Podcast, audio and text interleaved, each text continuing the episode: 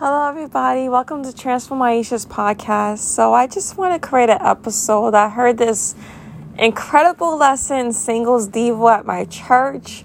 Um, if you want to find out more about my church, you can definitely feel free to contact me and I can give you the information. Um, but it just talked about the value of singleness. Um, I'm just blown away. It was talking about how singleness is not a waiting room and like how, you know, um, this is a time that we could be undivided towards God and God is the person I'm living for. So it just was just so encouraging. So I just want to encourage all the single disciples that, you know, our singleness is a blessing and it's a wonderful gift. And thank you for listening to Transformations podcast and have a great day. Bye bye.